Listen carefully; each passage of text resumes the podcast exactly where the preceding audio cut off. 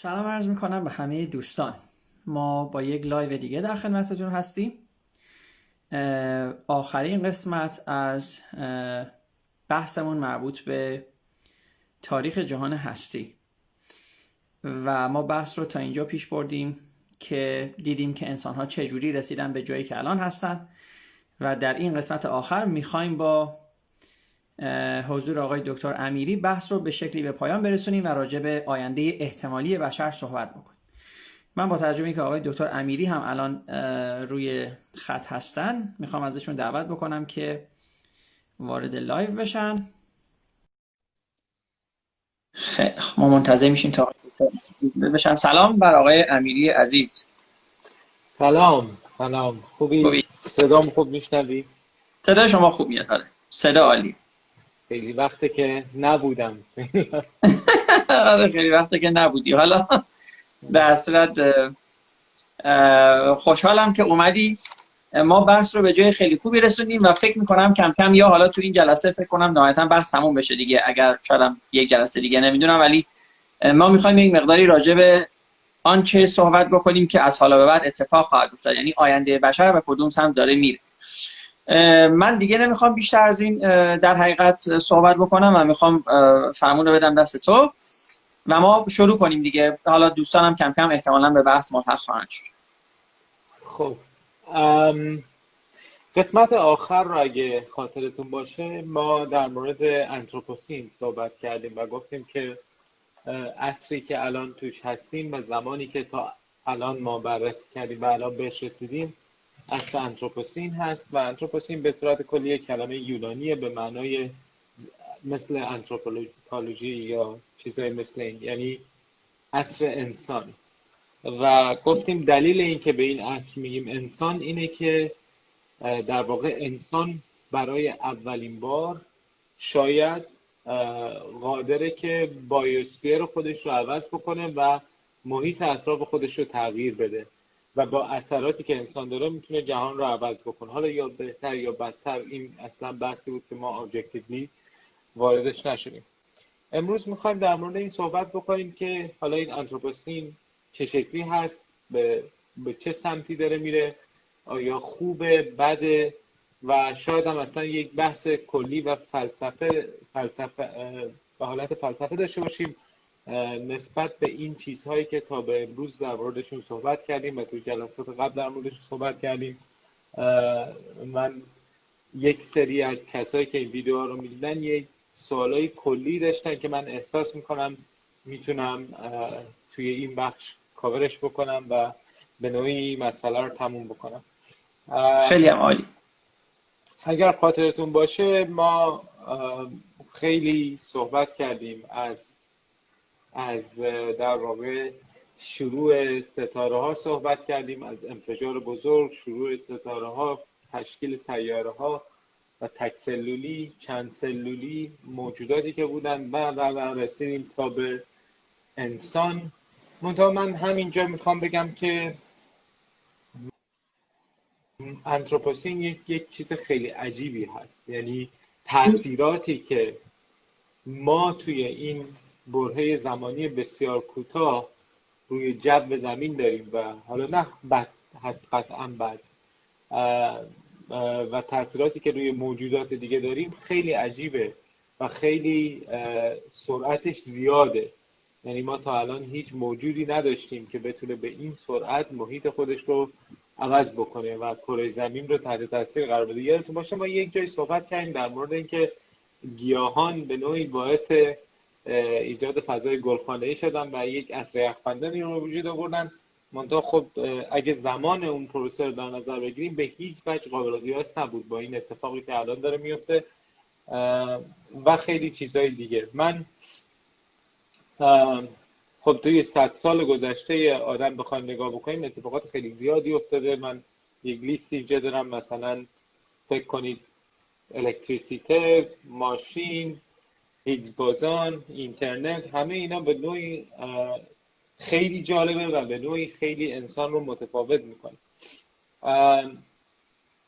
اما یک نکته که انتروپوسین رو نسبت به بقیه عصرهای انسانی متفاوت می‌کنه و شاید به نوعی جالب هست که برای ما به عنوان موجودی که داریم در موردش صحبت می‌کنیم اینه که ما برای بار اول این قابلیت رو پیدا کردیم که علاوه بر اتفاقاتی که به صورت طبیعی برای ما میافتاد خودمون هم اتفاقاتی برای خودمون درست بکنیم که جمعیتمون رو به صورت چشمگیری از بین ببره. مثل جنگ جهانی اول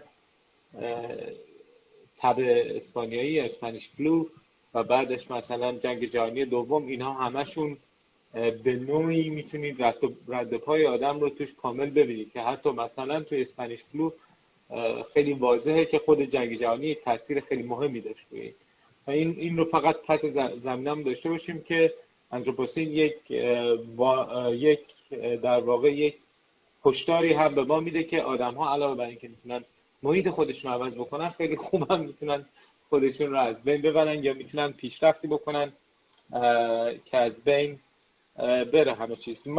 مسئله ای که توی انتروپوسین خیلی جالب هست من اینایی که دارم میگم یعنی فرض کنید بعد از عصر کشاورزی. ما برای بار اول داریم در مورد دنیای صحبت می‌کنیم که میزان آدم های فقیر آدم های فقر غذایی و فقر فقری که باعث مرگ بشه بسیار بسیار کمتر از زمانهای قبلش هست این یک پیشرفت خیلی مهمه. از اون طرف ما می‌بینیم که جمعیت آدم ها خیلی زیاد شده. حالا ما قبلا هم در مورد این بحث کردیم. شاید بیشتر از ظرفیت کره زمین برای ریسورس هایی که دارن. از طرفی خب ما می‌دونیم که با امکانات جدیدی که ایجاد کردیم می‌تونیم این ظرفیت رو هم افزایش بدیم.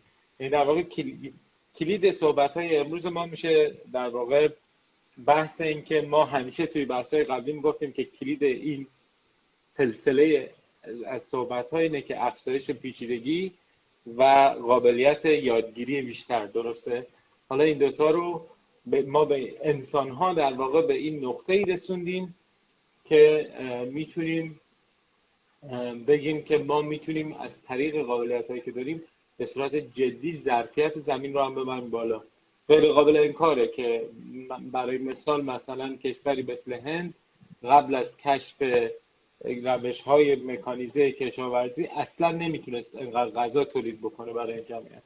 و خیلی جای دیگه. از طرف دیگه ای قسمت بعد این قضیه اینه که خب قطعا به خاطر که جمعیت زیاد شده و ما نیاز داریم تکنولوژی رو پیشرفت بدیم به نوعی, نوعی از کارها مردم الان انجام میدن که قبلا نیاز به انجامشون نبود. مثل کار توی فکتوری مثل آلوده کردن محیط مثل افزایش خیلی از چیزهای دیگه.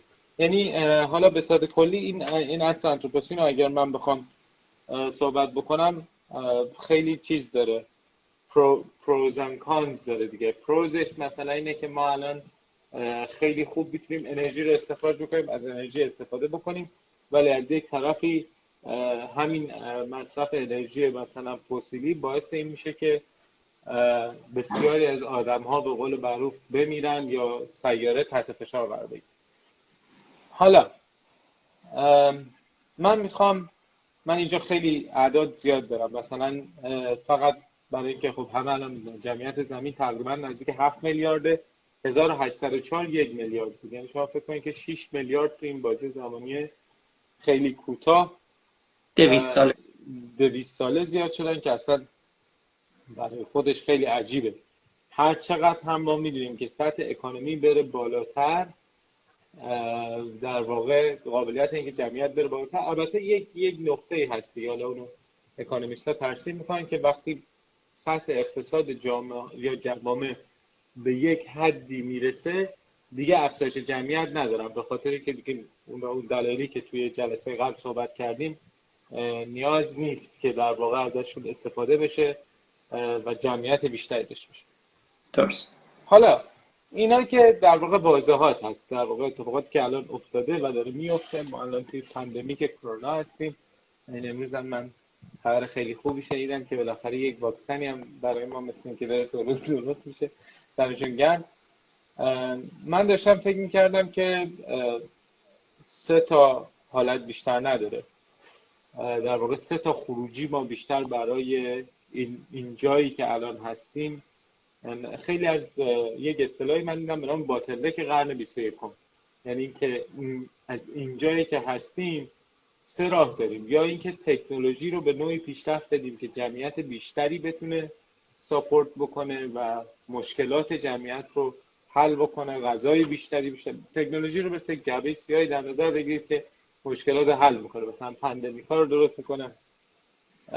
یک حالتش اینه که یعنی در واقع یک گروه از اکولوژیست ها و حالا کسایی که ساده ندارن نظرشون اینه که مردم باید مصرفشون رو کم بکنند در واقع از, از دنیا مصرفشون رو کم بکنن یا مدیریت بکنن به نحوی که ما در سالهای آینده انگار نیاز نداشته باشیم که به سخت جمعیتی نخوریم و به همینطوری که توی, توی دوران کشاورزی ما داشتیم نگاه کردیم هر وقت که جمعیت به یک سطحی می‌رسید به جون هم دیگه میفتیم یعنی اگر بخوایم جلوی این لوپ معیوب رو بگیریم یک راهش اینه که بتونیم مدیریت بکنیم. من مخالف اینم اینم بگم من, من نظرم به نظر تکنولوژی نزدیکتر. من فکر می‌کنم که ما طبیعتا باید تمرکزمون رو تکنولوژی باشه. این روش رو من به عنوان یک چیزی که به عنوان یک روشی که راه حل مشکل باشه اصلا نمی‌دونم.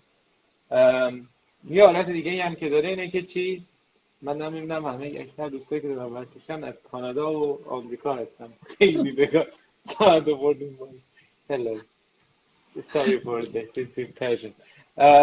حالت بعدی که اتفاق میفته اینه که در واقع راه سومی که وجود داره اینه که بیسیکلی کلاپس می‌کنیم دیگه. از از به عنوان اسپیشی این نقطه آخری بود که وجود داشتیم و دیگه بعدش از از بین خواهیم رفت. اصطلاح. که این هم به نظر من غیر ممکن نیست. اگر چیزی رو این کرونا به ما یاد داده باشه اینه که ما در لبه تیغی به اصطلاح حالا ما باید یکی از این سه راه رو انتخاب بکنیم. یا شاید تلفیقی از راه اول و دوم. یعنی یک مقداری مصرفمون رو مدیریت بکنیم زندگی رو کنترل بکنیم. ولی از طرف دیگه کماکان فشار رو روی اینویشن تکنولوژی بذاریم برای اینکه بتونیم species رو حالا من بعدا بحث فلسفی این قضیه هم می‌رسم که خیلی جالب تره اصلا که اصلا چرا فکر می‌کنیم که انسان باید یک species باشه که prolong باشه و اینکه اهمیتی برای ما داره. منتها آره خلاصه اینو در نظر بگیرید که این ستاراییه که توی لیترچر میشه در واقع سراحی که جلوی ما هست این ستاست حالا سوالت یا اونجوری که من فهمیدم بیشتر این تحلیلی که الان کردی یک تحلیل یک تحلیل جمعیت شناسی بود. یعنی شما گفتی که ما یا می‌تونیم جمعیت رو اضافه بکنیم و تکنولوژی پا به پای اون برای جمعیت به حساب چیز بده راه حل بده. یا اصطلاحا مصرف رو کمتر بکنیم که جمعیت بتونه پیش بره و یا اینکه کلپس بکنیم. و این کلپس این فقط بحث جمعیت نیست. حتی خیلی خیلی از کسایی که ببینید این این رو من حالا باید درست مشخص صحبت می‌کردم ببخشید. فقط جمعیت نیست. حتی با جمعیتی که امروز داریم هم این outcome ها ممکنه.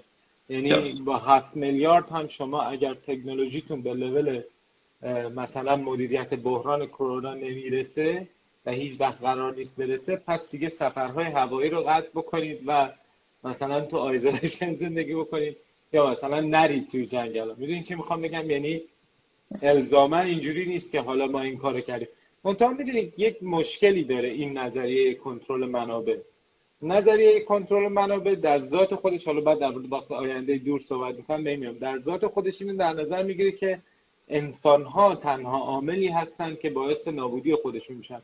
اما اگر چیزی ما یاد گرفته باشیم از چند جلسه گذشته اینه که صرفا ربطی به آدما نداره. یعنی اولین شهاب سنگی که با همین صدا زارت بخوره وسط زمین دیگه مهم نیست که ما چقدر فرندلی زندگی می‌کردیم و چقدر سستینبل یا حالا من نمی‌دونم فارسی سستینبل که چقدر مثلا بهینه زندگی می‌کردیم. خب پس در, در, حالت کلی اگر بخوایم کلپس نکنیم یعنی از نظر کامپیوتر بخوام میگم سه تا آوتکام داری غالبا خودت هم یکی از دلایلی هستی که از بین میری ولی تنها دلیل نیستی. شهاب سنگ هست. حتی می‌تونه پندمیک هایی باشه که الزاما تو توشون نقشی نداری درسته؟ و به یکی از این دلایل دیگه از بین خیلی واقعا بحث شاد و مفرحی داریم. ولی ولی واقعا این اسمش باتل که قرن 21 یعنی من از خودم در بردم و ربطی هم به وضعیت فعلی دنیا نداره. یعنی ما, با... ما باید اینجا تصمیم بگیریم که آیا سرمایه گذاری بیشتر رو تکنولوژی می‌کنیم یا اینکه تصمیم می‌گیریم که زندگی خودمون رو مینیمایز تر می‌کنیم و به نوعی ریسک رو کم می‌کنیم ریسک سرفیس رو کمتر می‌کنیم. اما من نظرم نزدیک واقعا بهشون ولی به, نظر من هیچ ربطی هیچ تأثیری در مورد خیلی از مشکلاتی که در سطح کره زمین میفته نخواهد داشت و شهاب سنگ هم مشکل سوپر آتش های بزرگ هم اصطلاحا مشکلن و همه اینا می‌تونن انسان رو از بین ببرن یا موج... حتی حیات رو تهدید بکنن. برای همین من فکر می‌کنم که تکنولوژی گزینه مهمتریه. منتها عاقلانه هم نیست. حالا چون به اون لول تکنولوژی نرسیدیم پس خودمون کره زمین رو از بین ببریم و خودمون خودمون رو بکشیم. بهتره که خودمون خودمون رو نکشیم و آماده باشیم برای چیزهای دیگه که می‌خوام ما رو از بین ببرم این این خب. نظر شخصی من. خب ببین ما راجب راجب اینکه چجوری می‌تونیم نابود بشیم که خب خیلی میشه صحبت کرد. و همینجور که شما گفتی یک سری چیزایش دست خودمونه یک سری چیزایش هم واقعا دست خودمون نیست. یعنی به قول تو پندمیک ها شهاب سنگ اینا چیزایی است که حداقل فعلا ما توانایی مقابله مثلا با شهاب سنگ رو نداریم. یک pandemic ی که خیلی خطرناکتر از کرونا باشه همینطور که شما گفتی می‌تونه واقعا کشنده تر باشه. یعنی ما شانس آوردیم که کرونا با همه واگیردار بودنش مثلا یک یا دو درصد آدما رو می‌کشت تازه اونم مثلا وقتی که سن از 60 تا 70 می‌رفت بالا. ولی ممکنه ما واقعا با یک pandemic ی روبرو باشیم که شما pandemic رو بگیری و شانس مرگ 50 50 باشه. آره آره. و منتها صحبت من اینه. ما بیا فعلا از بحث چجوری نخواهیم بود و چجوری منقرض خواهیم شد فعلا بگذریم. نه نه نه بحث من این بود این آینده محتمله دیگه. ببینیم ما به نقطه رسیدیم به نقطه در واقع رسیدیم که اینا همه آینده های محتمل هستن. دقیقا, ما حالا داریم صحبت می‌کنیم که من در مورد سه نوع آینده می‌خواستم صحبت بکنم. اینجا لیستشون هم کردم. در مورد در واقع لیست نمی‌دونم کجا گذاشتم. منتها در مورد آینده محتمل می‌خواستم صحبت بکنم. یعنی probable future می‌خواستم صحبت بکنم. در مورد projected future داشتم الان صحبت می‌کردم. یعنی اون چیزی که با وضعیت فعلی اتفاق خواهد افتاد.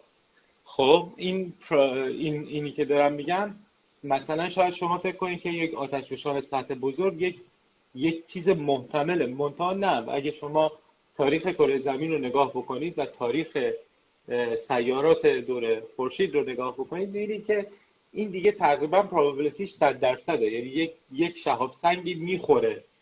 کی می‌خوره؟ بحث هست منتها من نمی‌خوام بحث رو اینجا ببرم. حالا قبل از اینکه من وارد آینده بشم یک لیستی تهیه کردم از کارهایی که خودمون داریم می‌کنیم که تیشه به ریشه خودمون داریم. یک نکته خیلی ترسناکش که تاثیرش خیلی واضحه دیفارستیشن هست یعنی جنگل زدایی. نشون میده که با من داشتم نگاه می‌کردم هر روز 800 هکتار جنگل در سطح کره زمین توسط آدم ها از بین میره. و دممون گرم واقعا. حالا مهم نبود اگر این جنگل ها این اکوسیستم ها مثلا فقط برای زیبایی و مدیتیشن و این چیزا بودن. این اکوسیستم ها بخشی از حیات هستن. یعنی ما نه تنها داریم زیر ساخت تبدیل دیوکسید کربن رو در حالی که داریم کربن بیشتر به فضا میفرستیم زیر ساخت تبدیل کربن به اکسیژن رو هم داریم از بین می‌بریم. مشکلات خیلی زیادی داره. من اینجا نوشتم من نمی‌خوام خیلی gloomy بشه بحث. مثلا باعث ایجاد سیل میشه باعث ایجاد بهش میگن cascade effect اگه search بکنید می‌بینید که مثلا همین deforestation خیلی خیلی خیلی چیزهای زیادی رو از بین از بین می‌بره. بعد خب قاعدتا یک مسئله دیگه که خیلی واضح هست مسئله climate change دیگه. ما الان climate change هم داریم به چشم خودمون اصطلاحا می‌بینیم و همونطور که گفتم این این خودش یک مشکل دیگه ای من فکر می‌کنم یک یک صفحه رو گم کردم خب یک لحظه تا تو صفحه پیدا می‌کنی؟ آره. یک لحظه تا شما صفحه رو پیدا می‌کنی. محسن جان من دوست دارم که نه در آینده من نزدیک ولی دوست دارم که یک بحثی رو هم ما بعدا داشته باشیم در مورد کلایمت چنج بحث به نظر من بسیار بسیار مهمی هست و با توجه به اینکه ما گروه زیادی در هم در ایران هم در خارج از ایران داریم که اصطلاحا climate change denier هستن. یعنی کسایی که میگن آقا اصلا همچین چیزی وجود نداره. من فکر می‌کنم شاید این بد نباشه اگه ما یک بار به صورت علمی تر به climate change نگاه بکنیم.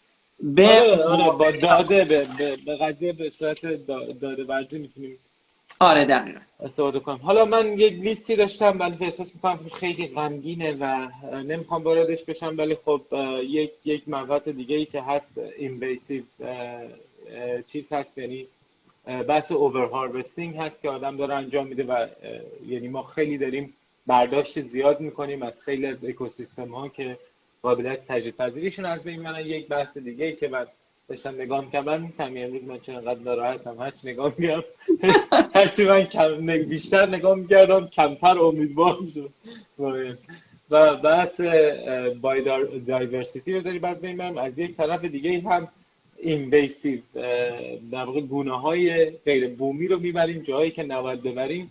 و این خودش اکوسیستم یعنی به صورت کلی آدم با این فرمون اگر پیش بره اکوسیستم فعلی کره زمین رو از بین می‌بره و باید همه اینها رو در واقع تجدید بکنه با تکنولوژی خودش که کار بسیار سخته. من یک دونه عددی هم بهتون بگم.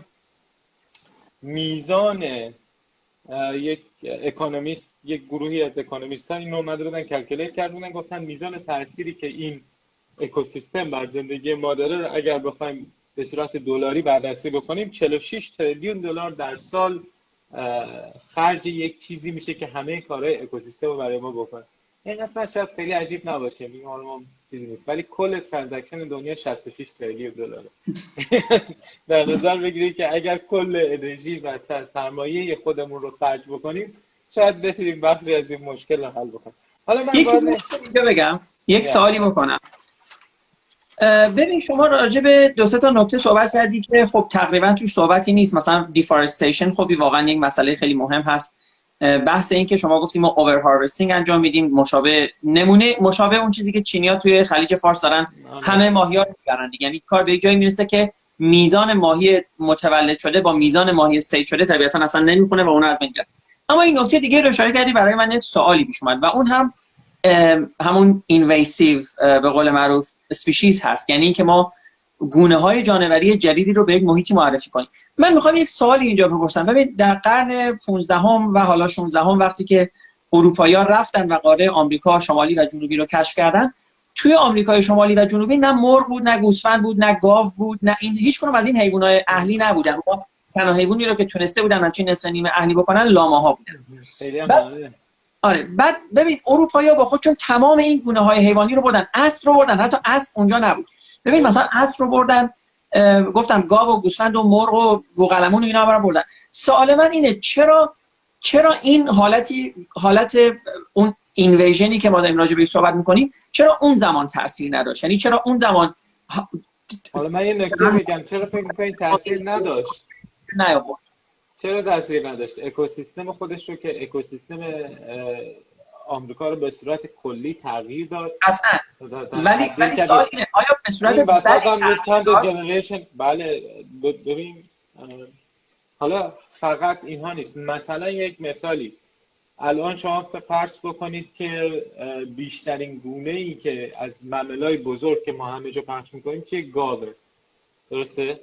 شما نمی‌تونید بگید که گاز متانی که گاو داره تولید می‌کنه و جنگل هایی که ما تخریب کردیم برای اینکه گاو ها الان چراگاه گاو بشن این هیچ تأثیری در اکوسیستم کلی دنیا نداشت. قطعا یکی از بخش های گرمایش حالا اثرات گاز گلخانه ای یا و خیلی چیزهای دیگه که اتفاقی توی این اکوسیستم افتاد خیلی از اینها دلیلش همین بود که ما این حیوانات رو بردیم یک جای دیگه. جدا از اینکه خیلی از این گونه های جانوری از بین رفتن. منتها ما رکورد نکردیم. یعنی اونقدی دقیق ما تغییرات اکوسیستم رو مثال نزنیم. من یک مثالی می‌زنم برای همین همینطور که می‌دونید مثلا خیلی از این پارک های بزرگ نشنال پارک ها مخصوصا توی آمریکا گرگ ها و گونه های درنده رو چوپان ها از بین بردن برای محافظت از کتلشون. شما شاید اینو ببینید. حالا من یک متنی داشتم میخوندم. فقط کشتن فقط از بین بردن گونه مثل گرگ باعث شد که بخش وسیع از جنگل ها تبدیل به تقریبا کبیر بشه. متوجهشان دیگه گرگی نبود که حیوانای چرنده رو بخوره و حیوانای چرنده اونجا رو تبدیل کردن به چراگاه و بعد از مدتی خودشون اوورپاپولیت کردن و مثلا سیستم عوض شد. من در مورد قاره آمریکا می‌تونم به صورت قطعی بگم که اولا بخش وسیعش رو ما دست نزدیم مثل جنگل های آمازون مثل خط شمالگان ما واقعا دست نزدیم. اون قسمت هایی که دست زدیم بله از بین رفت. اکوسیستمشون از بین رفت. نه من سوالم این نبود دقیقا.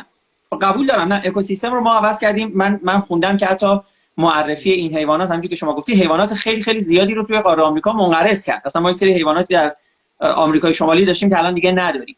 نه صحبت من این نبود. من میگم چرا اثرش اونقدری که ما الان داریم به شکلی ادعا می‌کنیم که اثرش به شکل وحشتناکی روی بشر خواهد بود چرا در طی این 500 سال این اثر وحشتناک با معرفی این حیوانات با آمریکای شمالی دیده نشد؟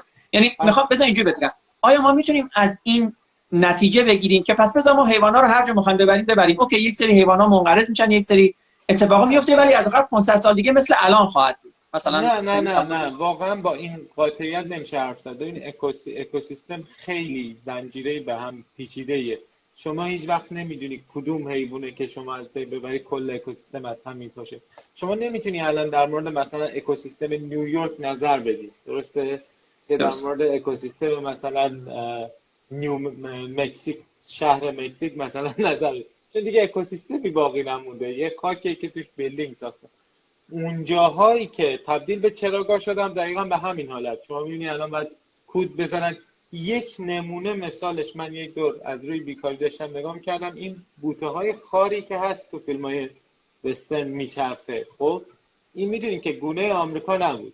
تامبلوید. آره تامبلوید. نمی‌دونم فارسی تامبلوید چی میشه. مثلا خار چرخنده. خار پیچشی یا چرخنده؟ آره. چرخشی. این, این تامبلوید خودش داره چند تا ایالت مرکزی آمریکا رو نابود می‌کنه. یعنی هیچ کاری نمیشه کرد. هیچ جوری نمیشه از شهرش راحت شد. چون اصلا مال اون منطقه نیست. هیچ ربطی به بقیه اکوسیستم نداره. هیچ چیزی رو از بین نمی‌بره. هیچ حیوانی باهاش هیچ کاری نداره و می‌بینی هر از چنگای مثلا کشاورزا میان گریه می‌کنن. ارتش آمریکا رفت که با این تامبل به, به, به, به یه جایی برسه و نتونست. متاسفانه من می‌خوام بگم اونجاهایی که ما خیلی دست دادیم دیگه اکوسیستمی نداره. یعنی ما خودمون نگرش داشتیم. حالا مثلا این باعث شده یک حیوانی اضافه یه پشه اضافه بشه مثلا سم زدیم. بعد سم مثلا درخت رو قطع کردیم. بعد ما خودمون داریم انجینیرینگ کار می‌کنیم. یعنی مهندسی می‌کنیم این اکوسیستم که از هم نپاشه. ما فکر کنیم مثلا کالیفرنیا الان آب داره. نه واقعا آب نداره. از 6 تا سیستم بر رد بشه که فقط آب به اندازه شرب باشه. حالا من نمی‌خوام حالا من مثال آمریکا رو می‌زنم بحث آمریکا اصلا نیست. بحث حالا سوال محموده. به نظرم قطعا در 500 سال گذشته ما اکوسیستم رو کاملا به هم ریختیم منتها با سوختهای فسیلی و چیزهایی که به صورت بزرگتر داره اکوسیستم رو به موفق شدیم تا یه حدودی مشکل رو از دیدها پنهان بکنیم. منتها همه جا هم انقدر موفق نبودیم. می‌دونیم مثلا الزاما نمیشه گفت حالا ما اگر گاو ببریم تمام جنگل های آمازون از بین ببریم دیگه این تأثیری نداره و 500 سال دیگه مثلا میشه. نه واقعا یک یکی از فاکتورهای گرمایش کره زمین که الان چند تا جزیره دارن میرن زیر آب و مثلا شمالگان داره از بین میره یکی از دلایلش ممکنه همین باشه که ما اکوسیستم آمریکای شمالی رو از بین بردیم. و تا یه حدود خیلی زیادی الان در آمریکای جنوبی هم کار می‌کنیم. شما تاثیر نابودی جنگل های آمازون رو می‌تونید مستقیما بر گرمایش زمین ببینید. حالا من میگم این رو فقط دارم میگم بعدم 500 سال اصلا عددی نیست. ما الان در مورد 500 سال تو ما در مورد هزاران سال. حالا با 500 سال بذار من در مورد project future صحبت کنم. قطعا ما اگه برگردیم به بحث جلسه اول هزار یعنی بخوایم همونجوری در تو، توی مثلا هزار billion سال یا تریلیون سال صحبت بکنیم قطعا scale ها کاملا متفاوت میشه. ما من مطمئنم الان که یک سفر گم کردم. محمود واقعا خرابکاریش. شما می‌خواید یک سال یه سوال بپرس آره. شما تو شما تو سفر رو پیدا می‌کنی. اگرم می‌خوای برو ببین سفر رو کجا گذاشتی. تا این کارو بله. می‌کنی؟ دوستان من خیلی سریع بگم که مجموعه این live ها رو می‌تونین از روی کانال یوتیوبی مینیو talk حتما ببینین. توصیه می‌کنم برین اونجا توی طبقه خودش مربوط به تاریخ بزرگ جهان هستی. صحبت های ما رو ببینین که از لحظه big bang شروع میشه. ولی ما قصد داریم که اینا رو به صورت پادکست هم روی اصطلاحا روی اسپاتیفای و سایر سیستم های پادکست بذاریم. خوشحال میشم اگه اون پادکست ها رو هم دارین مینیو پادکست یا مینیو talk رو search کنیم و پیدا کنیم کاغذت پیدا شد یا نه؟ آره آره کاغذم پیدا شد. الان می‌خواستم این نکته هایی که جا انداختم هم اینجا هست. آره, آره، هست که در مورد کویر بزرگ کردن کویر صحبت نکردیم در مورد تغییر آب و هوایی در مورد non-native species و در مورد over harvesting بود. حالا اصلا اینش مهم نیست. برگردیم به این که مثلا تو هزار سال آینده چه اتفاق بیفته. من در مورد استخراج نفت یک پرانتز باز بکنم نفت استخراج نفت به شخص خودش ضرر داره. یعنی واقعیت این که شما نفت استخراج می‌کنید یک پروسه ای است که شما مجبورید معمولا نه حالا تو ایران یا عربستان معمولا نیاز دارید که حفرهای خیلی عظیمی ایجاد بکنید. خیلی وقتا این باعث آلودگی آبهای شیرین میشه. یعنی در واقع آبهای زیرزمینی میشه. یک بحث بزرگی که در مورد این هست بحث کلایمت چنج دیگه. به خاطر اینکه نفت کربنی که در هزاران سال دیوکسید کربنی که در هزاران سال توسط درختها جذب شده بود رو در این ظرف چند مایل چند کیلومتر رانندگی پس میری به هوا. حالا نمیگم ما خودمون رانندگی نمی‌کنیم بحث من این نیست.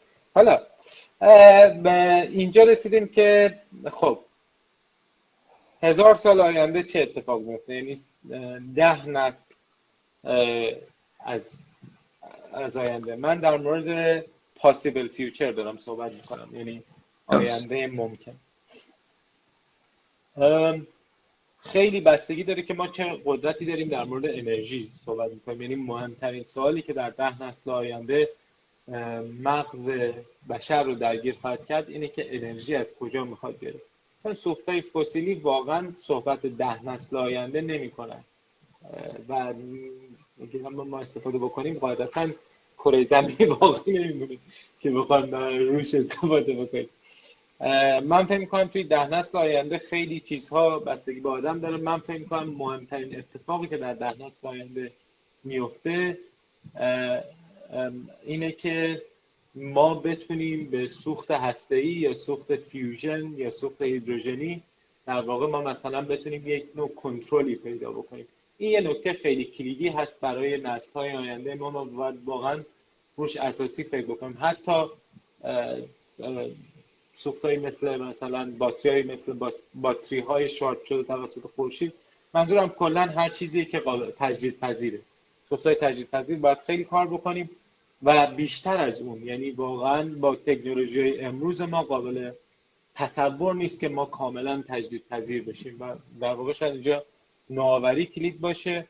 اگر این کار نکنیم همون سه تا outcome که گفتم میریم سمت outcome collapse مسئله دیگه که من فکر می‌کردم توی ده نسل آینده اتفاق بیفته هوش مصنوعی هست و اینکه آیا ما واقعا قابلیت این رو پیدا خواهیم کرد که در نه در مورد هزار سال آینده صحبت که مغز آدم رو اصطلاحا transhumanism بهش میگن. یعنی مغز آدم رو کپی بکنیم به صورت کامل توی کامپیوتر و بتونیم در واقع از گونه هایی که روی بدن هستن تبدیل بشیم به گونه هایی که روی ماشین کار می‌کنن. و این خیلی برای آینده ما مهم خواهد بود که آیا این قابلیت برسیم یا نه. به عنوان کسایی که کارشون نستن می‌تونم بگم که تا حدود خیلی زیادی نزدیک شدیم و شاید اصلا هزار سال فاصله نداشته باشیم چون هزار سال خیلی زیاده. شاید مثلا 200 سال آینده ما بتونیم این کارو بکنیم. یعنی در واقع یعنی در واقع شما بتونید یک کپی از مغزت رو روی ماشینی اجرا بکنید و یه نوع حیات رو حداقل حداقل فهم از شرایط cognition رو ببرید روی ماشین. که این خیلی نکته مهمیه برای آینده انسان. حالا شاید ما مثلا نتونیم یک آدم رو سوار هواپیما بکنیم سوار فضاپیما بکنیم و بفرستیم خارج از منظومه شمسی. ولی قاعدتا یک کامپیوتر رو می‌تونیم. فکر کنید که اگر اون کامپیوتر یک آدمی روش ران بشه و یعنی, یعنی، پتانسیلی خیلی مسئله مهمه 250 هزار سال آینده. بگیم که در 250 هزار سال آینده چه اتفاق میفته. من همجوری این این عدد رو برای این آوردم که خب به حال ما 250 هزار سال الان هستیم. من داشتم نگاه می‌کردم احتمال اتفاق یک آتشفشان بزرگ در تحت زمین تقریبا قطعیه. یعنی اگه 250 سال آینده نگاه بکنیم قطعا ما باید تا موقع تونسته باشیم از کره زمین بیرون بریم. وگرنه این هم یکی از نقاط ضعف همونی که کلمه هم با صلح و خوبی زندگی کنیم و اینا اینقدر دیگه جواب نمیده. اینجا یک مسئله دیگه ای وجود داره اینه که باید بتونیم کلونیایی درست بکنیم توی حداقل منظومه خودمون یا بهتر اینکه بریم بیرون از منظومه خودمون. یک نقطه ای که این وسط وجود داره اینه که این همون چیزی که مثلا آدمای مثل ایلان ماسک در موردش فکر می‌کنن در حال حاضر. اینه که واقعا توی اسکیل 250 هزار سال اگر فکر بکنیم قاعدتا ما چاره ای نداریم جز این که کره زمین رو ترک کرده باشیم. بریم یک میلیون سال آینده. حالا شاید شما فکر کنید مثلا یک میلیون خیلی دوره ولی فرض کنید که یک میلیون سال پیش خب ما هم شبیه شامپانزا بود یعنی قدی هم دور نیست. یعنی از یک اسکیل خیلی دوره ولی اون اعدادی که ما تو جلسات قبل گفتیم یک میلیون سال رو خیلی عدد دوری نمی‌کنه. درسته؟ یک میلیون سال آینده ما در هر صورت وجود نخواهیم داشت. یعنی انسان وجود نخواهد داشت. احتمال خیلی زیاد مثل هر گونه دیگه جانوری ما اگر یک میلیون سال آینده رو بخوایم نگاه بکنیم با توجه به اتفاقاتی که میفته احتمالا تقسیم میشیم به گونه های دیگه جانوری. یعنی فرض بکن که مثل ما که الان 98 درصد شباهت ژنتیکی داریم با شامپانزه ولی دیگه شامپانزه نیستیم.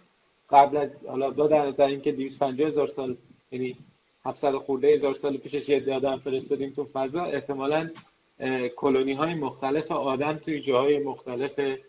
اینی که دارم میگم باز میگم پروپسترس هست. یعنی یه مقداری حالا ما داریم پیازداغش رو زیاد می‌کنیم ولی غیر ممکن نیست. در حال ما 50 سال پیش رفتیم ما الان داریم میریم مریخ خب وقتی اگر ما می‌تونیم که 50 سال انقدر لیپ داشته باشیم اگه بتونیم کنترل بکنیم در واقع چیزایی انرژی رو قطعا می‌تونیم به اونجا هم بریم. خب یک میلیون سال آینده گفتیم احتمالا موجود انسان گونه های مختلفی وجود خواهند داشت.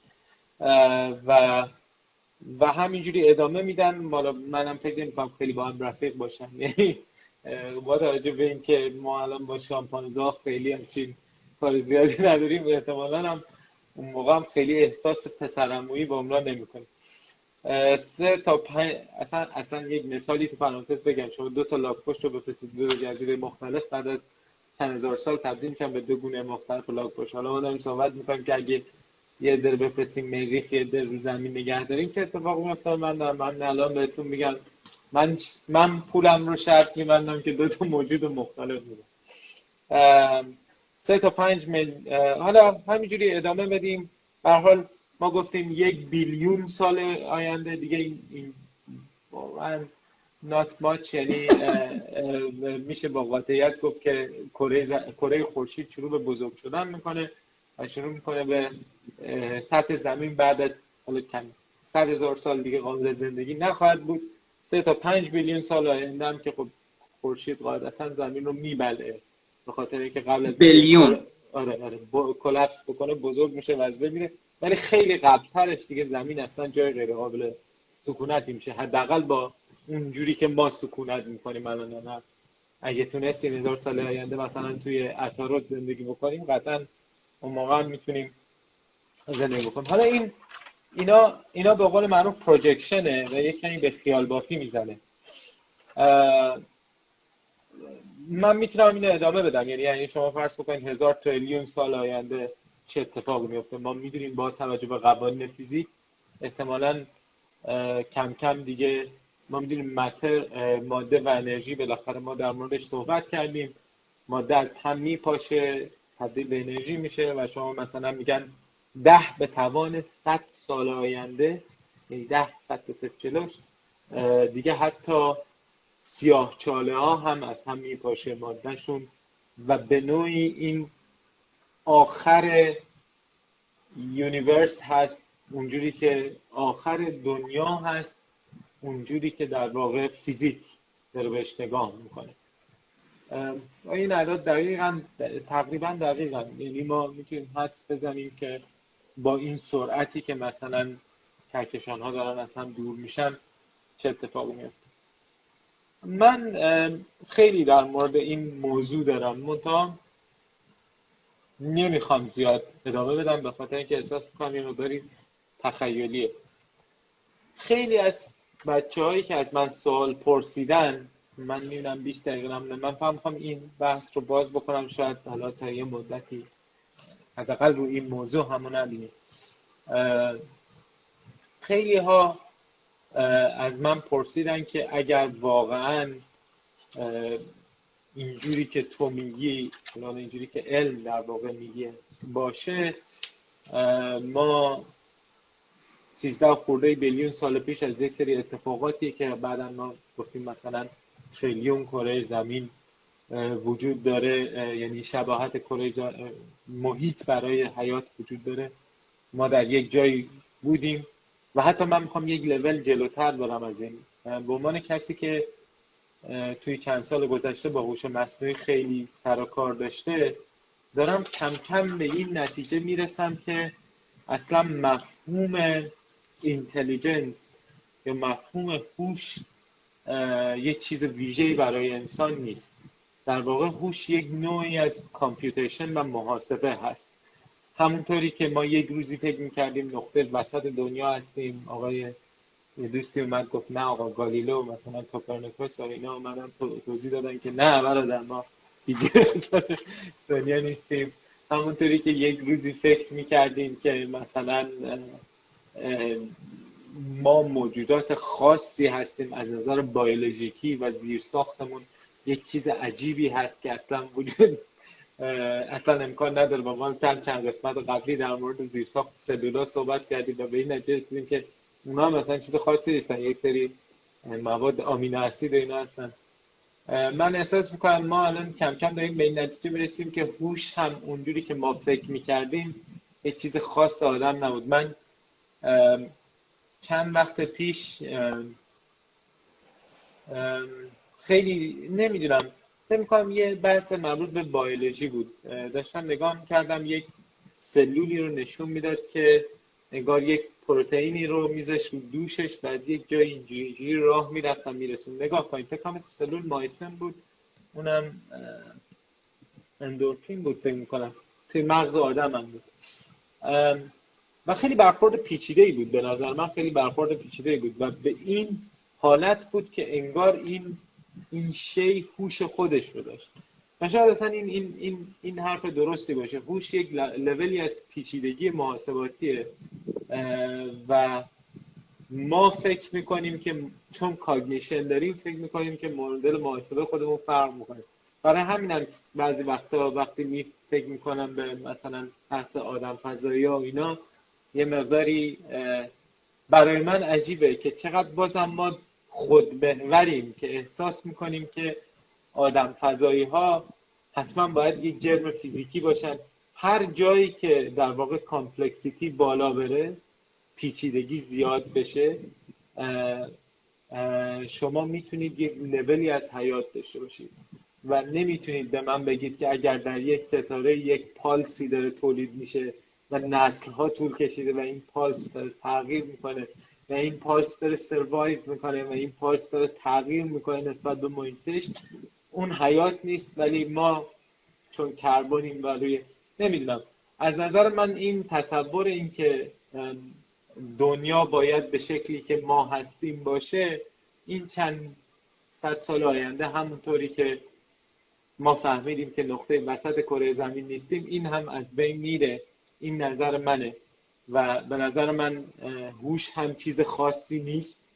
یعنی هوش هم چیز پیچیده ای نیست به نوعی از و در مورد اینکه چجوری ارتباط برقرار بکنید چجوری communicate بکنید با یک موجود هوشمند دیگه ای من همیشه گفتم شما الان بگیرید یک الگوریتم deep neural network رو باز بکنید از وسطش بهش نگاه بکنید. یعنی قبل از اینکه اوتپوت بده.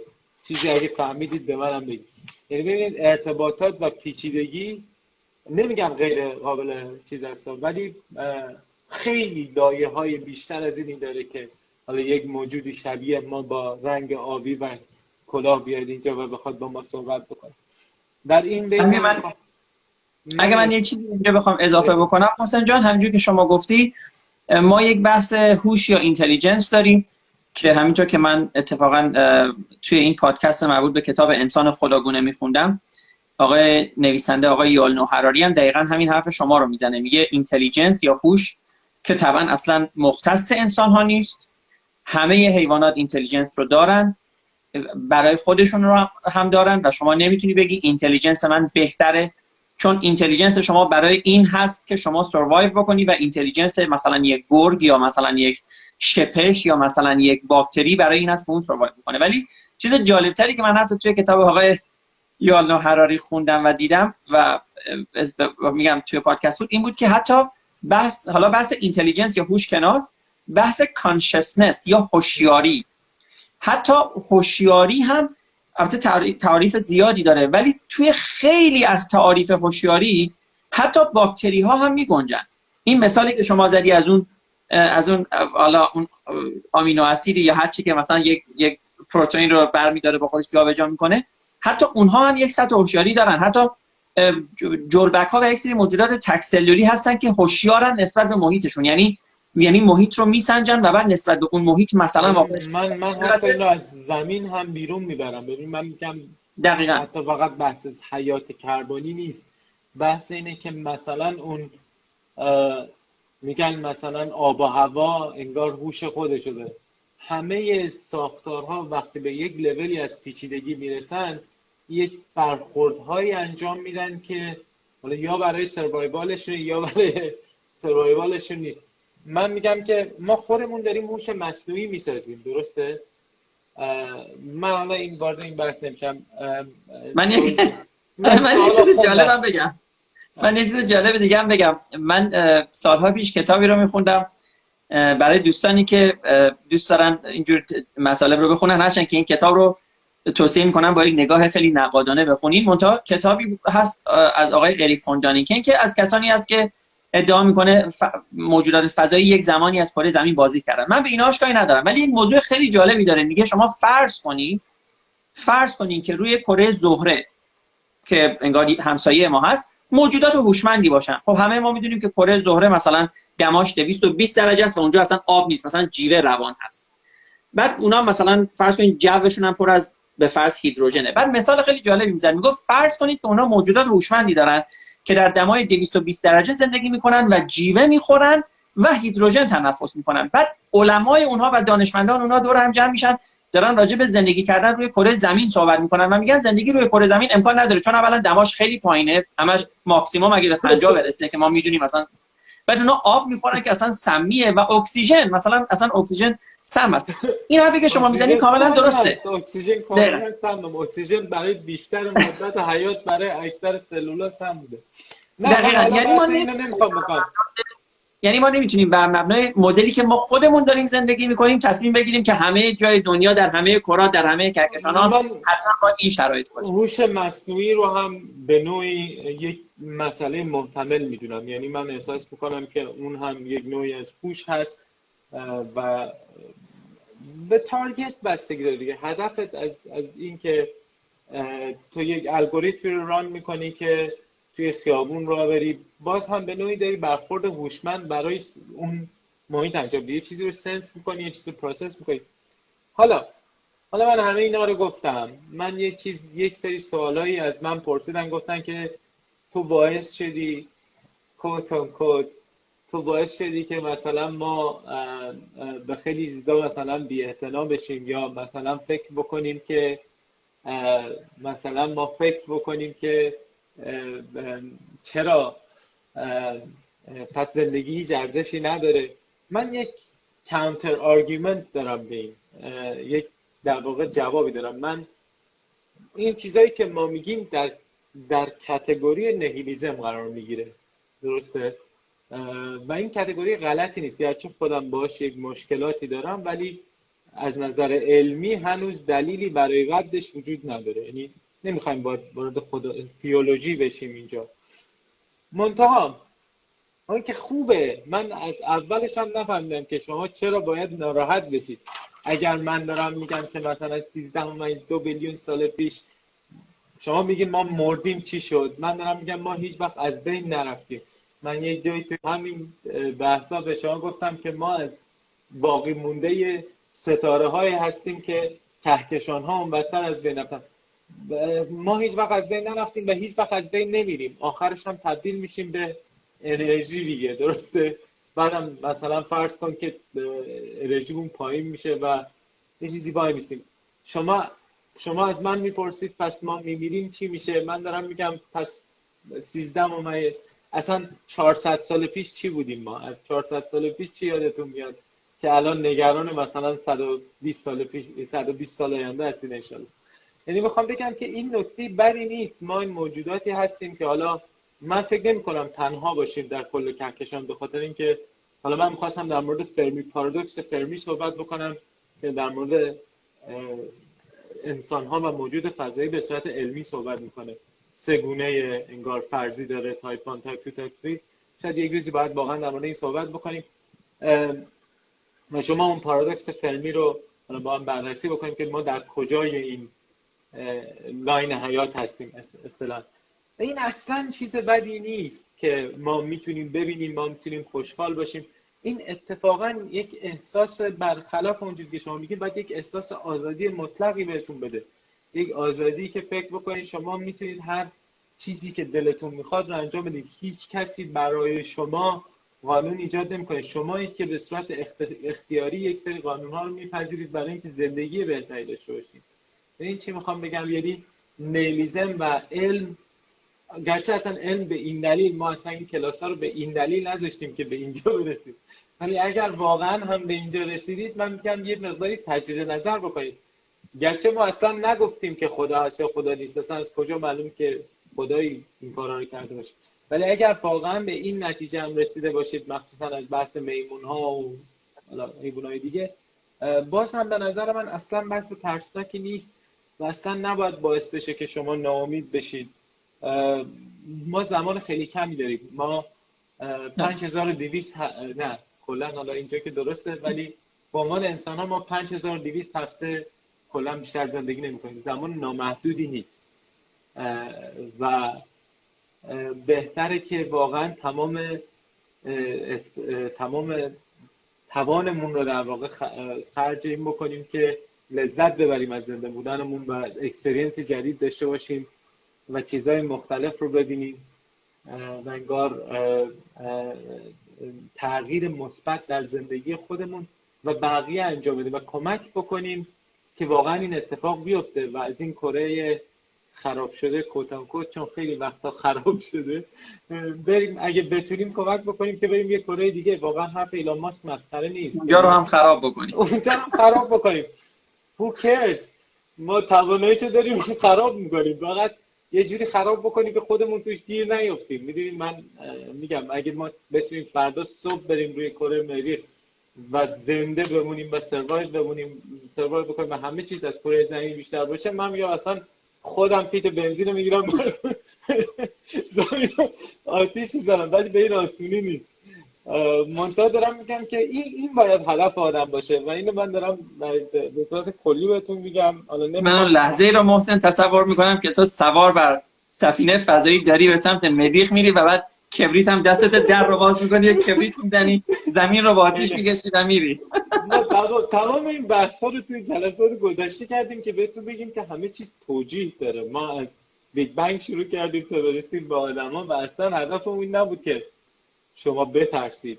یا مثلا یک موضوع عجیبی رو ایجاد بکنیم تو ذهن شما. هدف واقعا این بود که بگیم که همه چیز توجیه داره و ما تا یه حدودی آینده خودمون رو هم می‌تونیم در واقع حدس بزنیم و راه داریم و تکنولوژی خیلی مانده برخلاف اون دوستانی که حالا می‌خوام تکلای 5G رو آتیش بزنن یا من فکر می‌کنم اگر تکنولوژی نبود واقعا ما نمی‌تونستیم نمادی داشته باشیم از افزایش complexity. یک بخشی از افزایش complexity ماست تقریبا زیر پنج دقیقه در هر صورت فرصت داریم و بنابراین می‌خوایم کم کم بحث رو جمع بکنیم. مرسی که حالا تو این چندین هفته کل این ویدیو رو دیدید. مرسی از کامنت هایی که بعدش گذاشتید. خیلی خیلی مسائل جالبی میشه در موردشون صحبت کرد. مثلا بحث من یه عده گفتن که خب اگر حیات جای دیگه اتفاق بیفته دیدار با مثلا آدم های فضایی چه اتفاقی من فکر کنم بازم کلمه دیدار یه یعنی فعل دیدار یک چیزیه که خیلی مربوط به آدم میشه. و من احساس می‌کنم که ما یک راه بیشتر نداریم. توی ستارهایی که بهتون گفتم راه واقعی راه تکنولوژیه و راه افزایش قابلیت های ما به عنوان یک گونه حیات هست. یک گونه حیات کربنی در یک سیاره بسیار کوچیک که دور یک ستاره متوسط در یک کهکشان اصلا غیر چشمگیر در یک گوشه ای از یک کلاستر کوچولو در مجموعه از کلاسترها در یونیورس میگرده. ما خیلی خوششانسیم که در بازه زمانی زندگی می‌کنیم که می‌تونیم ببینیم ستاره ها رو می‌تونیم گذشتمون رو ببینیم. میگم تا 200 میلیون سال آینده بیشتر نمیشه بیرون راه شیری رو دید. به خاطر اینکه با این سرعتی که در واقع کهکشان ها دارن از هم دور میشن. بهش میگن من یه همکار چیزی دارم همکار استرونوم همکار استرونومر صدا شناسی دارم میگه که آره به این دوره میگن دوره طلایی. صدا شناسی من اما دوره طلایی که 200 میلیون سال بود. یه دوره نیست دو خیلی دوره است. یعنی با فرض اینکه ما 200 میلیون سال آینده باشیم احتمالا اگر به آسمون نگاه کنیم فقط ستاره های راه شیری رو خواهیم دید. و شاید اون موقع اصلا فکر بکنیم که راه شیری کل دنیای ماست و چیزهای دیگه و بشینیم در این مورد صحبت کنیم. تا موقع بتونیم در واقع گدر بکنیم نالج رو که به اون مشکل نیست به حال امیدوارم که تونسته باشیم یک کوچولو فقط یک کوچولو کمک کرده باشیم به اینکه یک مدل دیگه هم به دنیا نگاه بکنید. خیلی همین مرسی. مرسی. آره چون با توجه اینکه وقت ما هم کم کم دوستان داره به پایان می‌رسه منم ممنونم که تو این بحثا با ما بودین. حالا ما سعی می‌کنیم بازم آقای امیری رو به کار بگیریم برای یک سری بحث دیگه منتها احتمالاً نه به این زودی. ولی خب خوشحال میشم که آقای امیری با توجه دانشی که داره توی بحث ما و توی این مباحث شرکت بکنه. مخصوصا برای climate change من خیلی دوست دارم که بحث climate change ما یک بحث خیلی طولانی مدت باشه چون بحث خیلی خیلی مهمیه. یکی از چیزهای خیلی خیلی اساسی است که conspiracy theory براش وجود داره و حالا خیلی هم سنگین است. یعنی flat earth و اینا واقعا در مقابل climate change به نظر من هیچه. چون climate change و کسایی که deny می‌کنن میگن اصلا همچین چیزی وجود نداره واقعا حتی در سطح politician های بسیار بزرگ و اینها هم هستن. یعنی صرفا یک سری آدمی که حالا چه یوتیوب میگردن نیستن. دوستان که در این زمینه هم صحبت بکنیم ولی بحث رو می‌ذاریم برای آینده. میگم چون زمان ما هم کم کم داره به تیک تیک میفته ممنونم که ما بودین. می‌تونین این لایو ها همه رو می‌تونین از روی کانال یوتیوبی مینیو تاک پیدا بکنید روی اینستاگرام هم البته الان روی IGTV می‌ذاریم و روی همین کانال مینیو تاک اینجا هم می‌تونین پیدا بکنید ولی من پادکست های این را یعنی فایل های صوتیش رو هم به زودی خواهم گذاشت که اون پادکست ها رو می‌تونید پیدا بکنید خب محسن جان من اصلا خیلی خیلی ممنونم. هفت جلسه هست جلسه شد که شما بالاخره برای اسمش هشت جلسه بود ولی فکر کنم شما به اندازه 80 جلسه مربوط مجبور بودی بالاخره مطلب بخونی و واقعا زحمت کشیدی. دستت درد نکنه همه دوستانی هم که توی لایو هستن و لایو های قبلی ممنونم از اینکه بودیم ممنونم از اینکه سوال پرسیدین و امیدوارم که این مطلب براتون جالب بود. اینم که تایم میندازه پس دیگه خدا نگهدار. خدافظ خیلی حال دادیم. مرسی. خدافظ خدا نگهدار.